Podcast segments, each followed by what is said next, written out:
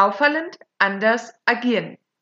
Schön, dass du reinhörst zu meinem Podcast. Ich bin Nadine.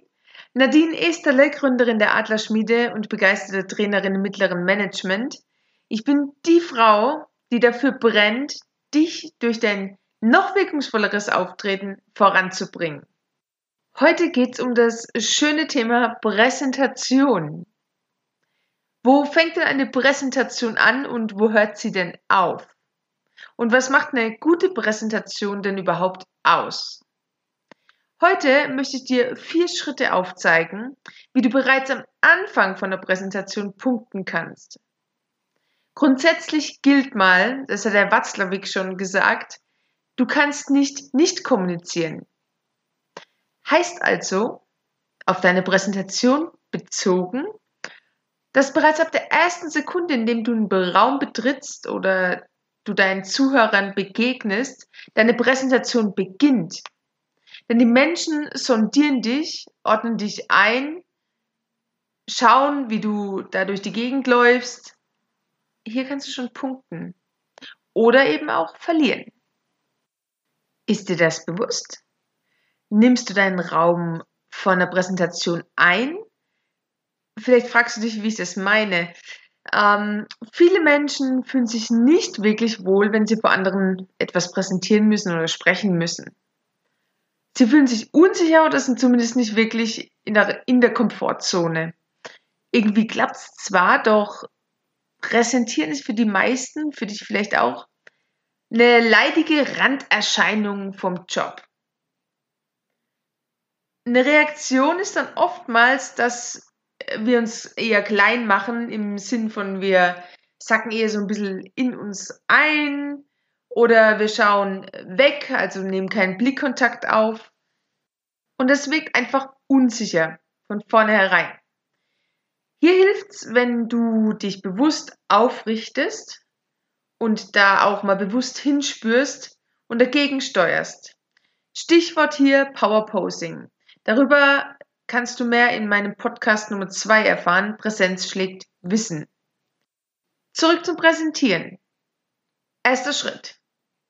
Scanne den Raum. Was heißt das?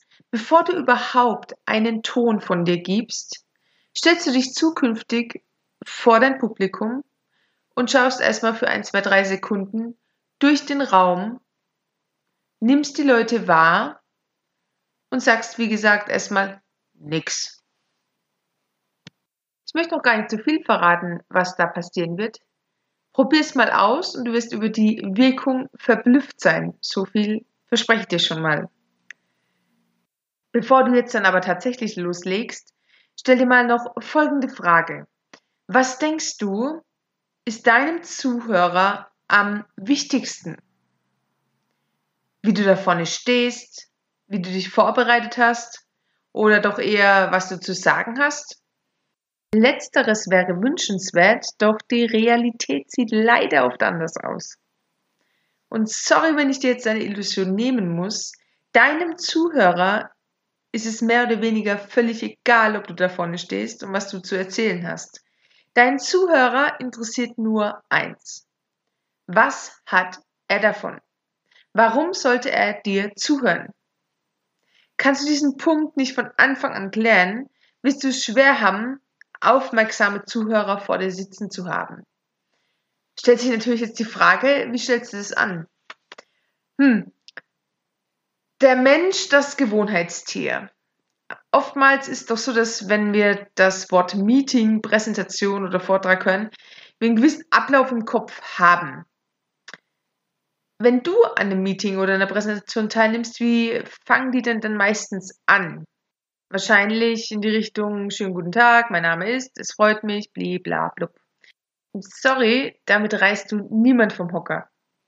Wenn du in einer Präsentation sitzt und die startet so, mal ehrlich, was passiert da innerlich bei dir selbst? Versetz dich mal kurz in die Situation. Kommst ins Meeting, setz dich hin, und einer sagt, Guten Morgen, schön, dass ihr da seid. Da könnte man doch gerade aufstehen und schon wieder aus dem Raum gehen, oder? Innerhalb von kürzester Zeit bist du quasi nur noch körperlich im Raum. wirst quasi vom interessierten Zuhörer zum Platzhalter auf dem Stuhl. Motto anwesend, abwesend. Da kommt dir das Handy gerade recht. Vielleicht gibt es dringliche Mails, die du jetzt unbedingt beantworten musst. Falls du schon mal eine Präsentation gehalten hast, kennst du vermutlich dieses Gefühl, wenn du in leere, gelangweilte Augen siehst. Nicht gerade begeisternd. Wie kannst du das also verändern? Dazu jetzt mehr. Schritt 2. Hol deine Zuhörer ab. Weck sie quasi auch auf. Nicht indem du jetzt hingehst und sie schüttelst. Nein, folgendermaßen. Indem du startest und zwar anders als 99 Prozent da draußen. Drehen wir das Spiel mal um. Wann bist du denn selbst bei der Sache? Wann hängst du denn förmlich an den Lippen deines Redners? Dann, wenn du das Gefühl hast, der Mensch da vorne spricht zu dir. Dann, wenn du dich mit demjenigen verbunden fühlst oder ja, wenn du den Eindruck hast, es könnte jetzt wichtig sein, was er dir da zu sagen hat. Dazu musst du aber innerlich auch erstmal bereit sein. Und das erreichst du durch Fragen. Dazu ein, zwei Beispiele von mir. Und zwar stelle ich die Frage, wie viele von Ihnen saßen denn schon mal in einem Meeting, wo Sie beinahe eingeschlafen werden? An dieser Stelle wichtig für dich, Hand heben, abfragen, aktivier deine Leute. Danach folgende Frage. Und wie viele von Ihnen möchten, dass Ihnen das nicht passiert? Wieder die Hand heben. Äh, wie viele von Ihnen haben schon mal erlebt, dass jemand kompetenter wahrgenommen wurde, als es ist? Wieder die Hand heben. Zweite Frage hinterher. Und wie viele von Ihnen wären gern selbstsicherer in ihrem Auftreten? Und ein letztes Beispiel fällt mir noch ein. Zum Beispiel, wie viele von Ihnen haben schon mal so ein flaues Gefühl in der Magengegend gehabt vor einer Präsentation? Wieder die Hand hoch. Und zwar deine, by the way, deutlich hochstrecken. Warum? Weil deine Teilnehmer die Bewegung grundsätzlich für gewöhnlich kleiner machen. Also machst du sie schon mal übertrieben groß in dem Moment. Okay, angepasst natürlich an deine Räumlichkeit. Zweite Frage hinterher. Und wie viele von Ihnen wären gern entspannter vor einer Präsentation? Diese Methode hat Tobias Beck so zutreffend Schmerz- und Aspirin-Methode genannt. Du nennst deinem Publikum erstmal einen Schmerzpunkt und gibst ihnen aber auch eine Idee, wie sie ja den Schmerz beseitigen könnten. Was passiert dabei noch? Dabei passiert, dass wir uns ein Bild machen und vor allem dieses Bild verknüpfen wir auch noch mit Emotionen. Was spannend ist, denn wir lernen nur dann, wenn wir auch Emotionen empfinden. Bedeutet, ich lerne nur oder du lernst nur, wenn du diese zu erlernende Sache mit einem Gefühl, einer Emotion verknüpfst. Aber zurück zur Präsentation. Schritt 3. Bei Schritt 3 bedankst du dich bei deinem Publikum, dass du da sein darfst, dass du dich freust, hier zu sein. Und da ist es völlig egal, was davor war. Ob du schlecht zum Termin gekommen bist oder ob es Komplikationen gab oder oder oder. Völlig egal. Du bist im Hier und Jetzt. Und freust dich, dass die Leute da sind. Schritt 4 ist da etwas umfangreicher.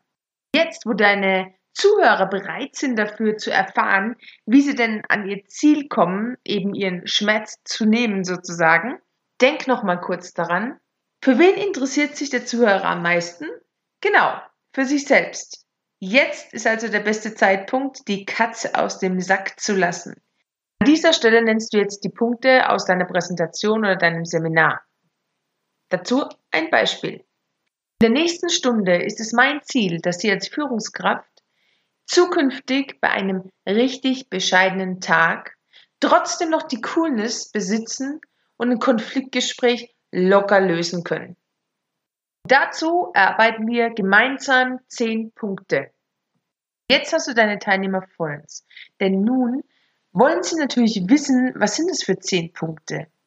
Kannst du schon den Unterschied erahnen, was es für ein Unterschied ist, als wenn du jetzt die zehn Punkte auf deiner PowerPoint an die Wand projiziert präsentierst? Dann würden deine Teilnehmer höchstwahrscheinlich in den Kinomodus verfallen und sich von dir unterhalten lassen wollen. Und wie effektiv das ist, wissen wir aus unserer Schulzeit wahrscheinlich noch alle, oder? Fällt dir übrigens auf, dass du bis hierhin noch nicht mal deinen Namen genannt hast? Schon merkwürdig. So anders. Wann du jetzt deinen Namen nennst und wie es überhaupt mit dieser Einleitung weitergeht, dazu mehr nächsten Montag in Podcast Nummer 9. Jetzt wünsche ich dir erstmal einen schönen Tag, lass es dir gut gehen, rock your day. Ich freue mich über eure Comments in den Show Notes bei Facebook oder Instagram unter der Adlerschmiede und sag bis nächste Woche. Ciao.